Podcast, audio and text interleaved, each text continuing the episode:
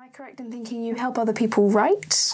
Well, that was the business that I, that's the business that I tripled my income with back in the day. So I was a freelance writer at the time. I had, you know, was scraping, scraping, scraping by, barely making any money. And I started an online coaching business where I helped people write and sell their nonfiction book proposals. So that was my very first business. Mm-hmm. And um, that was, I haven't done that in over a decade at this point. Not, well, somewhere.